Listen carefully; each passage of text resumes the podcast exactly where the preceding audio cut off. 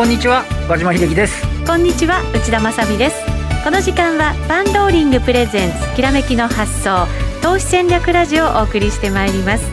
この番組はパンローリングチャンネル YouTube ライブでもお楽しみいただけます。YouTube ライブは番組ホームページからご覧ください。さて現在日経平均株価は2万2500円台後半での推移ということになっています、ね、はい、200円近い下落ということになっていますやっぱりちょっとまだまだボラティリティは大きいですよね。ねまあただねアメリカでいうとニュあのあのニューヨークダウはともかくナスダックはもう連日最高値でしたからね。さすがに一服っていうのもねあってもしかるべきっちゃしかるべきみたいなところかもしれませんけどね。そうですね。はい、今日のゲスト竹蔵さんにも分析いただこうと思います。今日は久しぶりのスタジオでのご登場でございます。すね、こんにちは。こんにちは。よろしくお願いいたします。よろしくお願いします。よろしくお願いします。いかがお過ごしでしたか？いやまさかまたここまで増えてくるとは、ね、思わなかったんです。ね、まあちょっとこの後にもちょっとあの用事が入ってたので、はい、今日はちょっとスタジオの方に、はい、あのお伺いしました、はい、よろしくお願いします。よろしくお願いいたします。え竹蔵さんのお話の前にパンローリングからのお知らせです。本日7月14日火曜日20時から石原淳さんのメルマガ読者限定のフォローアップセミナーを開催いたします今回ご参加くださった方にはファンローリングオリジナルチャートアプリカスタムチャートで使用できる石原さんの新しいインジケーターを期間限定でプレゼントいたします。今日の15時までにメルマガのお支払いが確認できた方ならご参加いただけます。大人気の石原さんのライブ配信とオリジナルインジケーターぜひお試しください。また明日の2時45分からのラジオ日経賢者のマーケットインサイトでは江森哲さんをゲストにお迎えして金を変え米国株バブル経済終わりの始まりをテーマにゴールドや米中新冷戦などについてお話をいただきます。濃い内容になりそうですね、ね、はい、えー、そしてえー、はいすべて番組ホームページからご覧いただくことができますので、あの、後ほどまたお知らせをね、ねはい、入れさせていただこうと思います。それでは番組進めていきましょう。この番組は、投資専門出版社として、投資戦略フェアを主催するパンローリングの提供でお送りします。それではまずは今日の株式市場についてお話伺っていきます。2万2000円台半ばでの推移となっています。今日は1%近い下落。そうですね。あの、はい、午後に入って若干一段安にはなってるんですけど基本的に言うと寄り付いた段階からそんなにね極端に動いてるわけでもなくて、はい、で、えっと、昨日のニューヨークダウはあの結果的にはダウで10ドル高で、えっと、ナスダックはあ、えっと、4営業日ぶりですかね、はい、あのマイナスということで。2%超えるマイナスになって、はい、で途中までは、えっと、新型コロナウイルスのワクチンについてねあの、うん、ファストトラックっていう優先的に審査しますよみたいな発表があって、はい、であこれはいいぞっていうんでダウは560ドルぐらいまで、ね、上がったんですけど、うん、その後今度、えっと、ニューヨークしましたカリフォルニア州ですかね、飲食店とか劇場などのあの閉鎖を命じるみたいな話になって、急速にね、伸び悩んで、で、あの、ナスダックの方はこのところずっと買われてたのもあって、まあ、こちらは本当に利食い急ぎの動きになったと。で、東京としてもそれを受けるような形で、あの、昨日、なんて言っても東京市場結構強くてですね、はい、ニューヨークダウの上昇なんかも織り込みながら、えっと、日経平均408、490円ぐらいですか、上げてたわけで。なってましたもんね。そうなんですよね。なので、あのまあね、その分だけは仕方ないぞっていうところですけど、寄った後は、えー、まあ今日もね、テクノロジー系を中心に難聴でしたけど、あとはちょっとふらふらするようなね、動きで、そんなに商いも、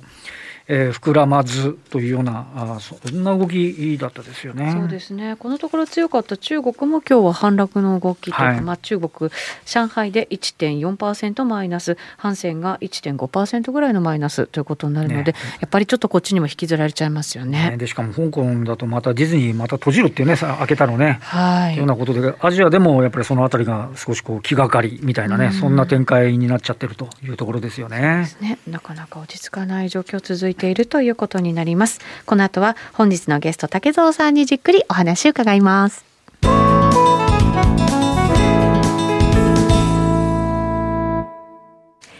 改めまして今日お招きしたゲスト竹蔵さんです。よろしくお願いします。よろしくお願いします。さて、えー、足元の相場竹蔵さんどんなふうにご覧になってますか？うんまあ、指数自体もここ1か月、まあ、膠着状態なの中で、まあ、個別株であのなんていうんですか、まあ今日は、まあ日ばかり、日帰りメニューみたいな、そんな感じの流れが続いているような気がします、日経平均は、あれですよ、本当に6月の頭の頃2万3000台回復して、その後、えっ、ー、と、6月15日に2万1530円ってありますけど、あとはずっとこの中での動きですよね。ほぼ1000円ぐらいの間で動いてるんで、はいあのまあ、指数自体は行ったり来たりかなというふうには思ってますね、うん、今日はあの武田さんにまず資料をご準備いただいたら、はい、今日の値下がり銘柄っていうのがあって、これやっぱり少しナスダックのところが、あの少し変調気味っていうところなんですかね、まあ、今までずっと高かった部分もあったんですけど、ね、まあ、これは、えー、決算あの、ニューヨーク市場の方もあの進んでくると思うんで。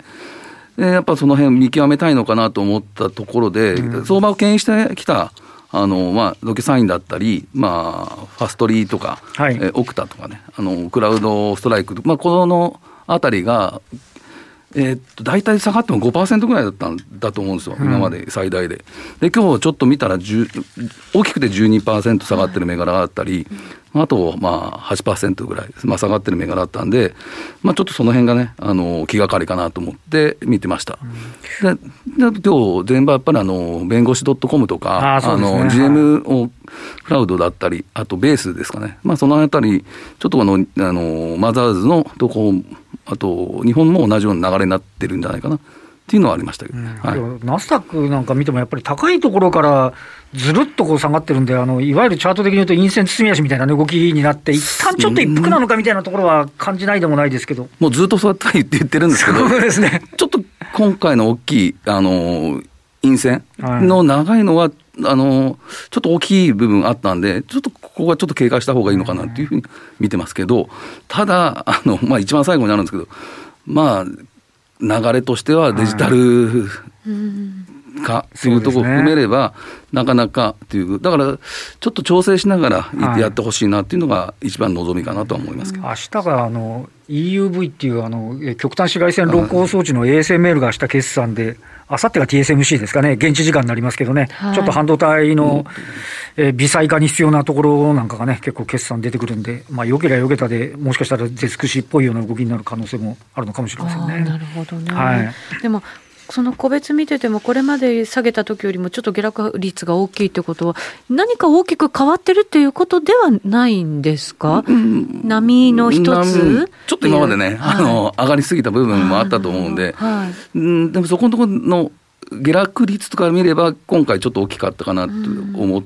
ました。はい、はい、でちょっと昨日ぐらいからあのこのグロースとバリューの、あのちょっと今ちょっと出してるんですけどさすがにちょっとグロースとあのバリューのでバリューの方がちょっとあまりにも上がってなかったんでこっちの方に少しずつですけどあの移動してもいいのかなというふうには思ったんですけどちょっとなかなかね あのうまくはいってないのかもしれませんトレンドになるかどうかともかく、今日はあれですね、ハイテク難聴の一方で、メガバンクあたりのところがしっかりこれね、まさにちょっとバリューに来てる感じありますね。昨日ぐらいからなんですけど、はいねはい、うん、だからそういうちょっと流れはあるんですけど、ただ、こう言って言っても、さすがにね、続くとはちょっとは思わないんですけど、まあ、バリューの方があまりにもちょっと安かった部分があったので、それが響いたのはやっぱり NT マイルとかにもそういうの現れてきてたと思うんでななんだってすごいなテスラ一社で日本の自動車メーカー全部と、はい、あとは GAFA プラス M で東証一部の全部の時価総額を超えるっていうね、うん、5社で一つ市場分ですかみたいなね。そうです。34兆円ぐらいでしたっけ？そうそうそう。で、はい、そのテスラもね、30兆円の銘柄が1日で10%ぐらい動きますからね。まあ、トヨタ10%動かんですよね。うん。これってやっぱり、あの、期待してるところももちろんあるんだと思うんですけどその指数に組み入れられるっていう期待感がやっぱり一番強いんですかね？これ多分来週のイベントになってくると思うんですけど、えー、7月22ですかね、はい、22日にテスラのまあ決算があると。はい。でここでもしテスラが黒字になれば、まあ、4期連続黒字ってなって、うん、で S&P500 の採用になるということなんですけど、はい、まあ、ここで、まあうん、3000万株から3200株の会場が発生するんじゃないかっていうのは言われてるということですよね。ただ、だからこの決算が本当に黒字になるのか、4期連続、まあ、そこも一つのあるんでしょうけど、であとあの、バイデンさんがグリーンエネルギー国エそっちの方もちょっと言われてたので、まあ、そういうのも追い風になった部分もあるのかなっていうふうには思いますけどね。まあでもこの株価見れば、まあ、今年だけでもうすごいですよね、うん、トヨタの販売台数の5%ぐらいしか売ってないですからね。いや、そうなんですよ。ね、トヨタしっかり。37万台で、片や1000万台って話そうなんですよね。ですからね。しかもトヨタはしっかり黒字なわけじゃないですか。ね、もう僕たちがその2000年の時に IT バブル経験したのは、ね、あるんですけど、まあ、それに比べても、まあ、時価総額から言っても、そろそろ いいのかなとは思いながらも、まあ、値段っていうのは、まあ、あの時も経験しましたけど、まあ、ついた値段がね、正しいっていうのは、もういつの時代も変わって ないと思うんで、まあそこを認めるしかないのかなっていうふうには見て見てます、はい。ね、少なくともテスラにベットしてきた投資家はずっと勝ちまくってるわけですからね、そうですね、ね、一時はね、18年ぐらいしたっけ、ちょっと会社危ないじゃないかみたいな話になったところからすると、でもなんかコンセンサスだとちょっと微妙に赤字だったり、これ、あれですよね、SP500 っていきなり本来採用しなくて、ちょっとずつ時価総額上がっていくから、本来ね、もうちょいいろんなものに採用されながらいくんで、一気に来ることってないんですよね。だからまあその辺の期待も、はい今回大きかったのかなと思って、まあ春先ぐらいからなんかちょっと話が出たっていう話もあったんですけどね。まあそこに空売りとかも含んでこういうふうになってるのかなというふうに思いますね。も相当積み上がってるっていうねところではありますけどね。PBR が40%超えとかなんですよね。ねなんか IT バブルの時にあの じゃあ PER とか PBR じゃなくてこれからは PSR のとかでなんかねあのいろんなこと出しましたけどね。今またそういう流れになってますよね。サブスクのなんかあれでだから。ね、でも、まあ、あの時もアマゾンがめっちゃ割高とか言われてて今に至るまで流星を極めてるとこ見ると果たして本当に行き過ぎてるのかどうかっていうのもね、まあ、短期的には行き過ぎなのかもしれませんけど、トレンドはどうなのかっていうのはね、微妙な感じしますよね。まあ、ただ来週にかけてやっぱりこのイベントを見たら結構大きいイベントあるんですよね。はい、あのまあこれは今週末ですかね。EU のまあ首脳会議だったりあとは28日はこの、まあ、FOMC やって、はい、で31日これ月末なんですけどこれあのアメリカの失業給付制度ってこれ期限迎えるんですよね。そうなんですか。あの多分上積みだけで600ドルでしたかね、これをまあ上積みしてるんですけど、その分だけのあの今回、期限切れるんで、はい、結構今、そのお金っていうのが、あのアメリカの、なんていうんですか、あのまあ、下支えしてる部分、下支えした部分とかあったと思うんで、まあ、そこがちょっと株価とかもそうかもしれないですね。まあ、今、金融の面では支えられても、今度今あの、国の政府が出したやつが徐々に期限迎えてくるやつが、まあ、中小のね、あの基金だったり、まあ、そういうところもあの予算をわないでややらないといけない部分がオーバーになってくるところもあると思うんで、まあ、その辺まあ、今回のまた FOMC とか、まあ、FOMC は、ね、そういうことはちょっとできないと思うんですけど、うん、今度そういう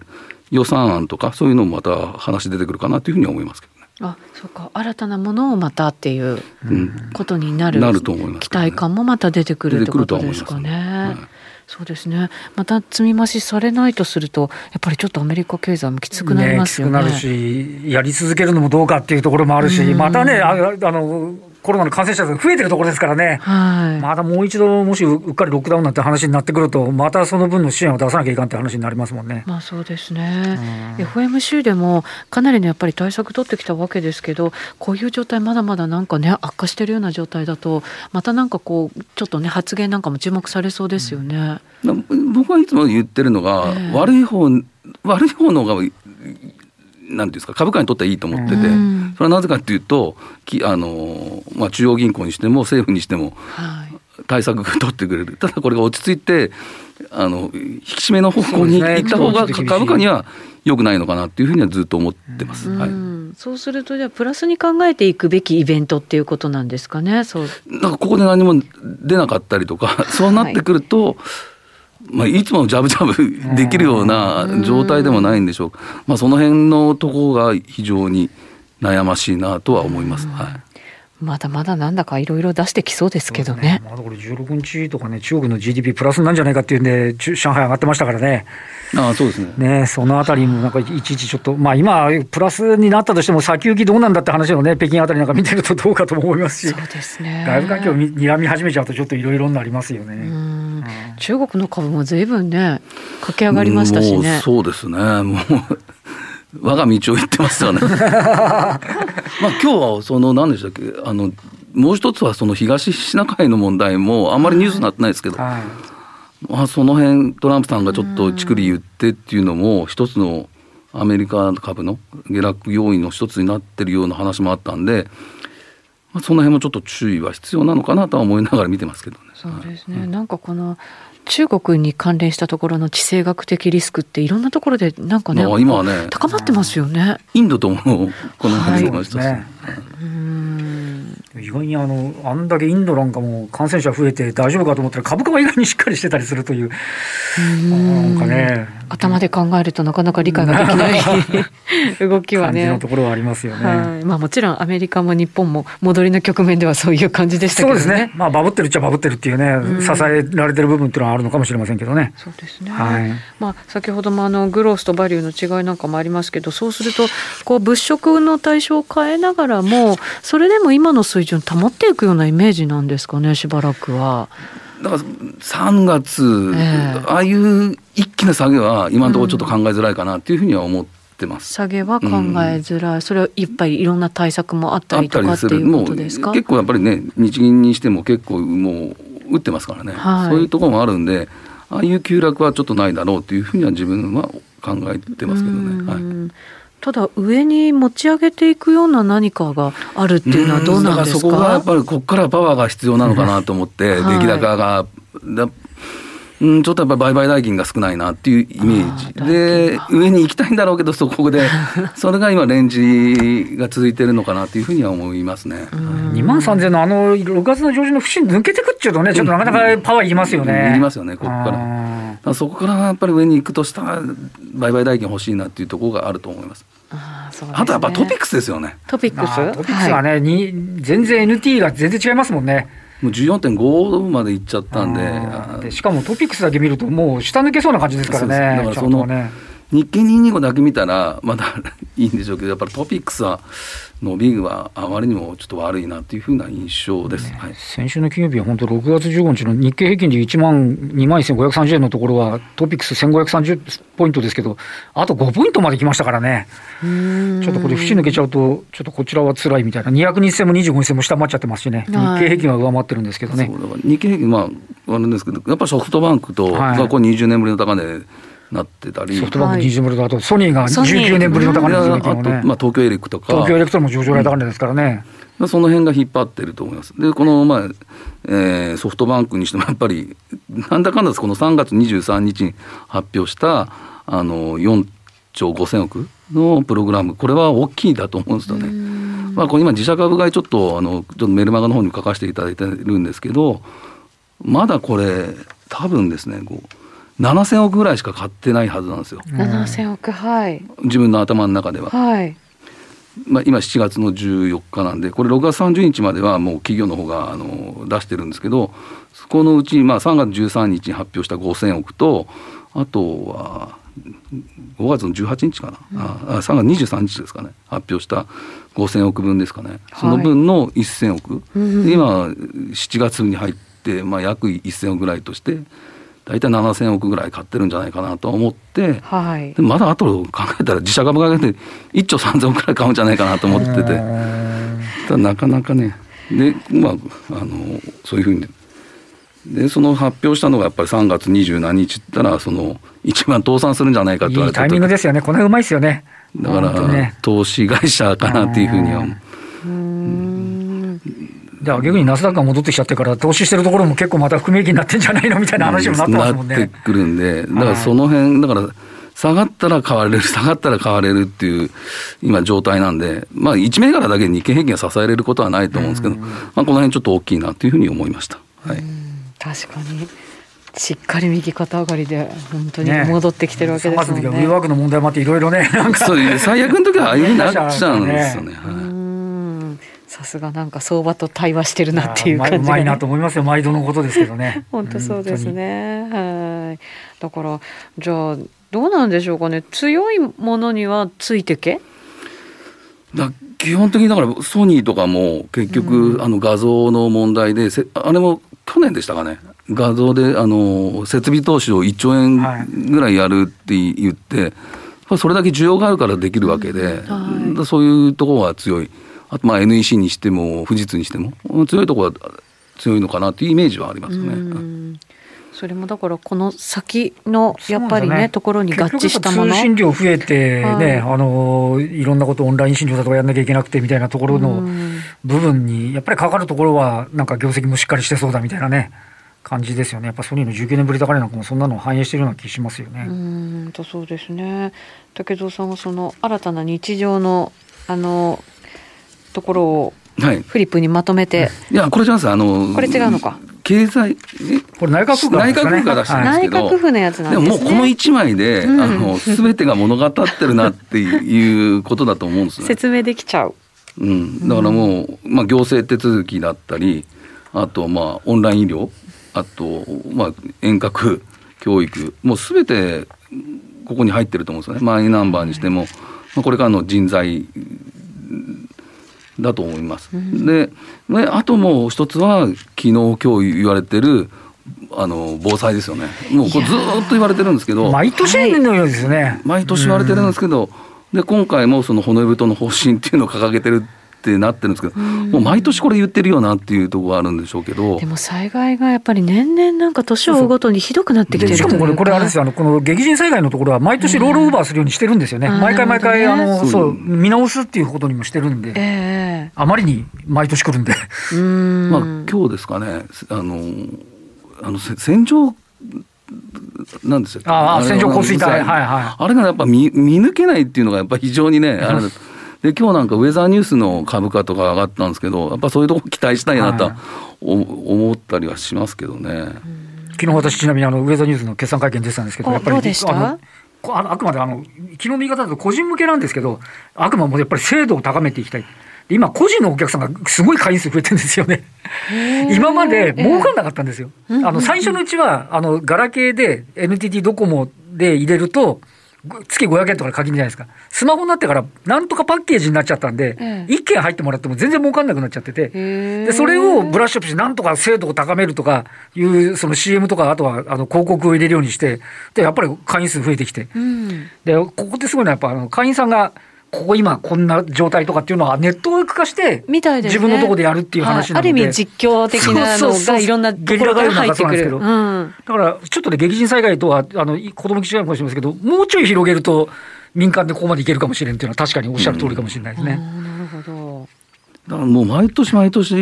ね、あの、九州だったり、まあ今日中国地方だったり、そうですね。あの、うっかりと関東ね、去年来てましたからね、長野とかめちゃくちゃでしたもんね。だからそういうのを、まあ、今までのちょっと順じゃないですよね、振り方にしても。だからその辺の、まあ追いつかないのかもしれないんですけど、まあその辺は、あの、今年もテーマになるんじゃないかなっていうふうに思いますね。本当そうですね、大事なところですよね。はいちょっと上海の下げが少し大きくなってきましたかね。2%を超える下落にずるっときちゃった感じがありますけど、うん、この辺がまだ東京マーケットにはそんなに影響ないですかね今のところは。そうですね。日経平均は203円安で全く全く動いてない感じですけどね、そうですね。はい、はい。でも気がかりではありますよね。ちょっとね、ね。上がる時もね、あんまりついていってないですけどね、日本はね。まあ、外部環境を見ながらというところもありますのでね、この辺の影響をちょっと見ていかなきゃいけないわけですけど、はい、米中関係とか見ておかなきゃいけないですよね、まあ、株価もそうですけどね。米中か、そうですね、大統領選挙ね、本当に控えてますから、ちょっとその辺も気になるところですよね。でもね、あれは4年前の時もトランプさんは 劣勢って言われて最後勝っちゃったように、まだ本当にまだありますからね。まだ11月ですからね。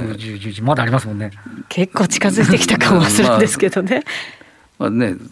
どういうふうになるのかなと思いますまあ、今のところのあの世論調査はね、断然バイデンさんにですけど、あれ、ままだちょっと分かんないって言いますもんね、なんかね。ねバイデンさんになった場合って、これ、単純に言うと、株価にはマイナスって取られ方するじゃないですか本気で増税するのかって話ありますよね、けどね、はい、でかい政府にして増税できんのっていうところも、実際やれるのかっていうね、はい、今ちょっと難しそうですけどね。ねまあ、あとは対中だむしろなんか逆に言うと、貿易でいうと TPP に戻ってきてくれるなら、それはそれかみたいなね。まあ、そうですね。ところもあったり。は推進してるんですよね。そうそうそうです、ね、戻る可能性あるんじゃないですかね。はい、ただ、これでどんどんバイデンさんのその支持率というのが高くなっていた場合、株価への影響がね、うん、結構きつくなってくるんじゃないかなバイデンさんも支持率高いんだったらこのままいけっていう話になっちゃう可能性ありますよね。よね。やっぱりでっかい政府だっていう話にね、なりかねないところあります、ね、なりかねないんじゃないですかね。ねなんか言ってることだんだん見て昨日の新聞とかでもちょっと見てたんですけど、あのなな結構入れるお金もねつぎ込むようなことを言ってたんで、75兆円ですかね。あ75兆円。そうですね。ありましたね。はいですね、うん、はい、そのあたりはまあちょっと見ていかなきゃいけないところであるわけですが